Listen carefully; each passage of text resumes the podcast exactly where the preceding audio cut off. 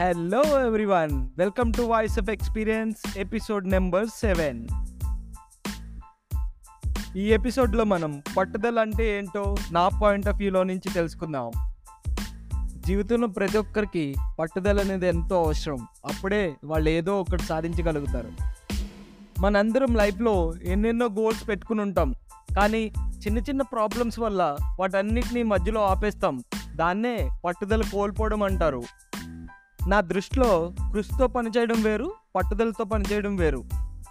కృషితో పనిచేయడం అంటే కష్టపడి పనిచేయడం అదే పట్టుదలతో పనిచేయడం అంటే ఆ పనిలో ఎంత కష్టమున్నా పట్టు విడవకుండా పనిచేయడమే మనకు తెలిసిన వాళ్ళు చాలా మందిని చూసుంటారు.